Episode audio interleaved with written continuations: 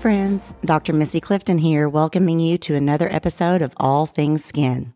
Today, my business partner and dear friend, Dr. Katie Allen, is joining me to get in depth on skin cancer. Dr. Allen is a fellowship trained and board certified Mohs surgeon. She's also a devoted wife and mom of a son and triplet girls. So, Katie, you are a very, very busy lady. We like to stay busy at our house. yes. So, last time we spoke about tanning myths. Today we're getting serious about skin cancer, which is the most common type of cancer. Dr. Allen, welcome. And can you give us an idea of how many people are going to be affected by skin cancer in their lifetime? Oh, on average, it's about one in five will have a skin cancer by the time they're 70. So it's a lot more common than people think. Yeah, it definitely is. So clearly, it's an important topic, and May is Skin Cancer Awareness Month. So we're going to get right into it um, with what's in store. We're going to talk about who's likely to be affected by skin cancer, and what to look for, and then how to prevent skin cancer today. So, Dr. Allen, let's talk about who gets skin cancer. Actually, everybody. surprisingly. Everybody has skin. So yeah. I guess that makes sense. So uh, it's a misnomer. A lot of people think that it's only the pale white skin tone people that get it, but actually, every different type of skin color can get it as well. So it's important to know that and what to look for. So, if you are looking for the most common types of skin cancers, um, can you tell me, like, maybe where those would be, what they would look like, that kind of thing? So, uh, as you would expect, the most common places are the places that get a lot of sun. So, our faces, our our nose, our ears, where they stick out and where we don't get a lot of sunscreen on. The back of the neck is the other common area that we see. Uh, and they usually will present there's different types obviously but the the most common thing will be something new not healing repeatedly scabbing or bleeding or just growing. And the last thing i always tell patients is that thing that just stands out to you as odd just, so you're like, why is that there? Or what is that? It doesn't necessarily have to bleed, but you're just like, what is that? It's just different and yeah. new, maybe yeah. something a little new. So you did mention that there's three different types, main types of skin cancer. Uh, the most common one is basal cell carcinoma. Yeah. So run us through what someone might um, notice on their skin if they were developing a basal cell carcinoma. So, basal cell carcinoma, yes, like you said, by far the most common cancer there is.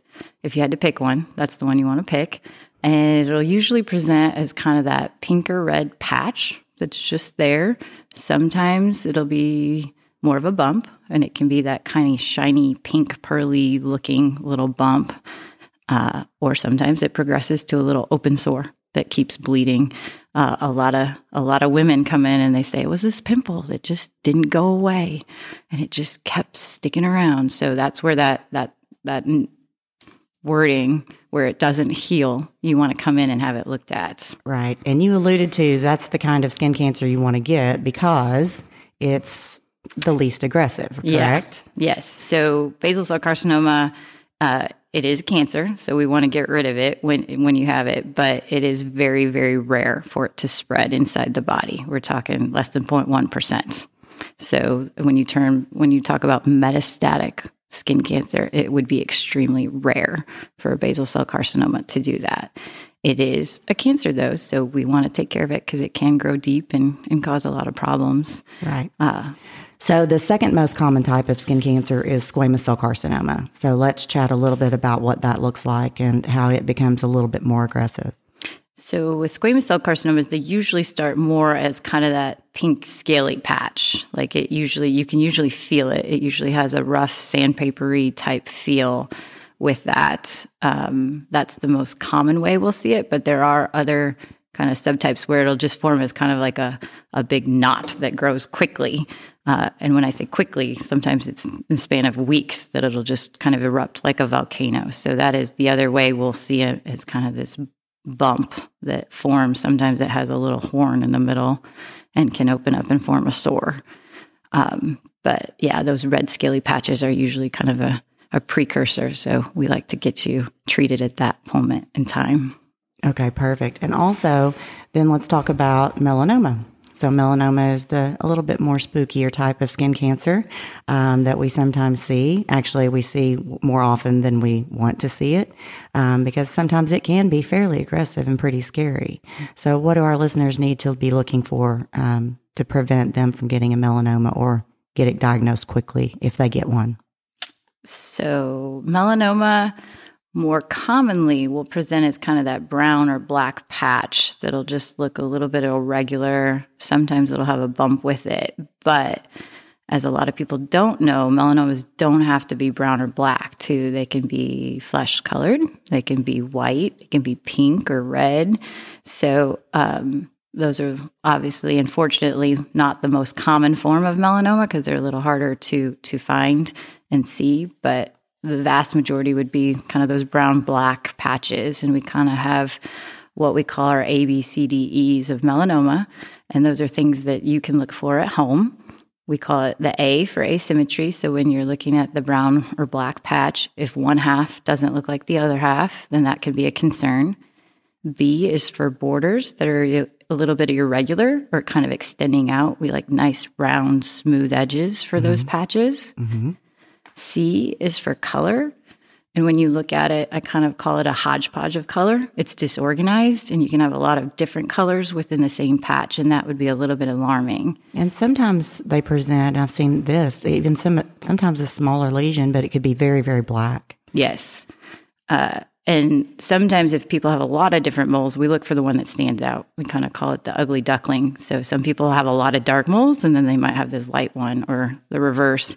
And so you want to look at all of your moles and kind of just compare and get used to them and say, okay, why does this one stand out? That why is its color yeah. different? Right. Okay. Yeah. D would be back for diameter. So bigger than a pencil head eraser is kind of how we look at that. And then E, evolving. Anything that's itching, bleeding, growing, pain, anything that seems a little abnormal with it, you want to have someone look at it that's a dermatologist. Very good. So now that we know what to look for, let's talk a little bit about prevention. So, Katie, when do you recommend people start getting skin checks? So it would it's it's a little bit individualized, and it would depend on your family history. If you have a family history of melanomas, um, you want to get in a little bit earlier. Or if you have a lot of moles, then you probably want to start being seen kind of in your young adult years if you're somebody that's been in the sun a lot or worked out outdoors, I would definitely say young adult years, and you want to be checked once a year at least at that moment. Or young women it. that have been in the tanning, the tanning bed. beds. I'm right there with you. Hindsight's 2020. Yeah. yeah. we talked about that last time a little bit and how I wish I had uh, stayed away from tanning beds and really even the real sun quite yeah. a little bit more than I had. Um, so yeah, so we know that sun is a big is a big precursor to skin cancer. But there's also like a genetic component to it in a lot of cases, like you were kind of mentioning too. Can you kind of talk to that a little bit? So that goes back to kind of skin tone, a lot of it. So if you're a fair complected, blonde hair, blue eyed, or green eyed person, or red hair, then you definitely have that increased risk of just regular sun damage from being out in the sun. The, that would be the more common kind of genetic predisposition. There are some rarer, fortunately, diseases that can uh, have a genetic link to uh, a lot of basal cell carcinomas or even melanomas. So, Katie, you mentioned a while back that melanoma and really basal cell and squamous cell carcinoma can affect anyone of mm-hmm. any skin type. But uh, it's really interesting if someone's going to develop a melanoma and they have darker skin, where is it usually going to show up? It can be in surprising little areas actually. So like bob marley for instance his was on his toenail under the under the skin or under the nail plate and he thought it was just a soccer injury. So um, we when we look at you for a full skin exam we want to make sure we look at your fingers your toes. On the bottom of your feet i had an elderly gentleman that was a farmer who had one that was the size of a silver dollar on the bottom of his foot never knew it was there, couldn't see the bottom of his foot. So it can happen in surprising areas and it can happen in people that have darker skin tones where they don't expect it. It can be in your eye, it can be in your mouth. So armpit, I've seen one there. Yeah. It's it's it can be kind of spooky and scalps too. You Yes. know, a lot of people don't look through their scalp, so that's something we we do with our skin checks as well. Is really look through the scalp and make sure we're not seeing anything new. So now that we've scared you guys to death about skin cancer, let's talk a little bit about prevention. Um, and early detection, because I really want to reinforce that in the vast majority of cases, if we are able to detect skin cancer early, it is highly curable um, and easily treated. About 99%, yeah, they think are curable if we caught them, if we catch them early. So, So that's good. So when you see something new or spooky, you need to let us know. Um, so, Katie, tell us about what you tell your patients as far as prevention, what they need to be doing to take care of their skin. first thing obviously would be sun protection. So, covering up. You know, nowadays there's so many clothing options that are out there that make it so easy. So, a lot of people don't like sunscreen. We'll get to sunscreen, but clothing is an easy thing to do. And they have the clothing now that has the UPF or the, the ultraviolet protection factor, which makes it very nice. Um, so anything with that level of protection will help you keep the UV rays from penetrating through to your skin.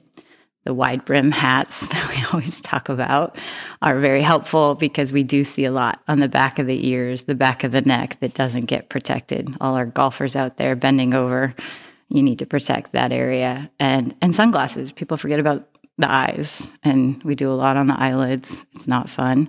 So make sure you wear those sunglasses uh, being outdoors obviously i'm an outdoor lover. I, I love the beach doing things like that but being smart when you're when you're outside trying to be under shade if you can. Shade isn't 100% protective. It can the sun rays can pass through things but it can help if you're on under umbrellas. But just be careful about reflecting uv rays off of different surfaces like water or glass or concrete. Or even snow. Yeah People don't think that, you know, they're out on those slopes too. that they're not going to get sunburned and that reflective light off of the snow can really get you. Yes, yes. Sunscreen, as we talked about, very important. Usually, I recommend an SPF 30 or higher, and you want to reapply it every two hours. That's kind of a big one for a lot of people, and the amount you apply. So, if you're applying it to your whole body, it should really be about a shot glass size of sunscreen, which we all fail. Yes. I'm included Yes, we do. in getting that amount. That's a lot. It's interesting too because I, I too, sadly, adore the beach. It's my favorite place on earth, really. Um, and often I will see my friends or my family spraying the sunscreen out there at the beach with the wind blowing, and they're literally getting like just a tiny little bit of it. And the next day, you'll see people, you know, with just streaks in these weird patterns of sunburn and white skin. Um, so, you know, really applying it correctly. And usually I recommend putting on a cream based sunscreen first and then using the sprays and, and powders and things that are really convenient um, as touch ups is what I try to try to do and force my children and family to do. It burned me one time, literally though. Yeah. I was at the beach with my whole family and no one was being compliant. So I went around with the sunscreen and was spraying everyone, spraying everyone. And I forgot to spray my spraying arm. So the entire rest of the week, my right arm was red and everyone gave me lots of grief over that one. So don't forget if you're taking care of others to take care of yourself too. Yeah, I would say that in women, especially, I've uh, missed my hairline right at the front and my forehead. Oh, and I see a lot of skin cancers there because we don't want to get it in our hair and we'll commonly miss that area. Yeah, and that's the cool thing. There's some really awesome powder based sun sunscreens now um, that I've Powder put right on my in. yeah on my right on my hairline and right in my part and go around dabbing it on my daughter's parts and things like that as well. So lots of options out there for sunscreen, which is really really great. Um, on a day to day basis, do you recommend that your patients wear sunscreen every single day? So interestingly, like when you look at the different types of skin cancer, a lot of them are related to cumulative sun exposure, which includes running errands, going to the baseball practice, walking the dog. So yes, I mean a lot of people we've come a long way and they're in makeups and, and moisturizers in the morning. But if you're going to be outside for any period of time, then yes, I would recommend you put an actual sunscreen on, not just rely on the moisturizer or your makeup. I absolutely agree. There are other things that are really, really good for people that have had some sun damage already mm-hmm. and maybe want to step up and prevent. And these are things that I kind of talk about on the cosmetic side of the practice all the time. Um, one of my favorites are antioxidants.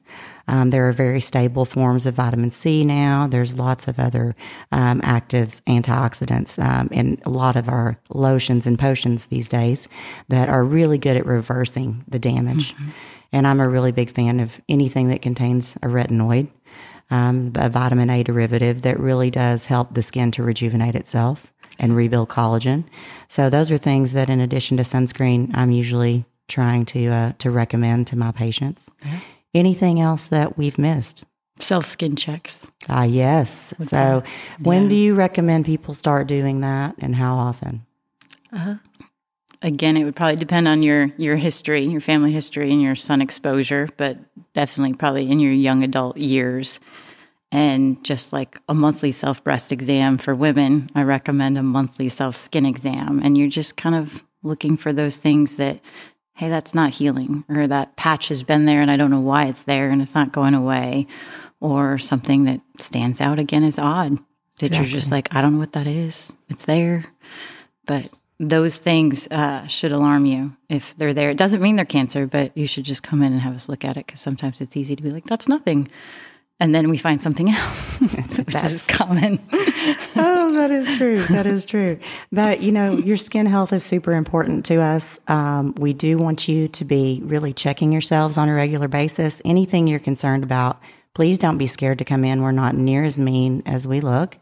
Um, and it's really a pretty simple procedure, as we're going to be talking about in our next episode on how to diagnose and treat skin cancer. So please keep yourself safe this summer. Uh, head to premierderm.net to book your full body skin exam if you need one. And Katie, thank you so much for taking the time to join me on All Things Skin. Yeah, it's been fun. yeah, glad to have you. And we'll see you at the next uh, episode as well. Friends, be sure to follow All Things Skin on your favorite podcast platform. Join us next time as Dr. Katie Allen and I talk about the next steps in skin cancer, what happens when you get a diagnosis, and surgery is your next step.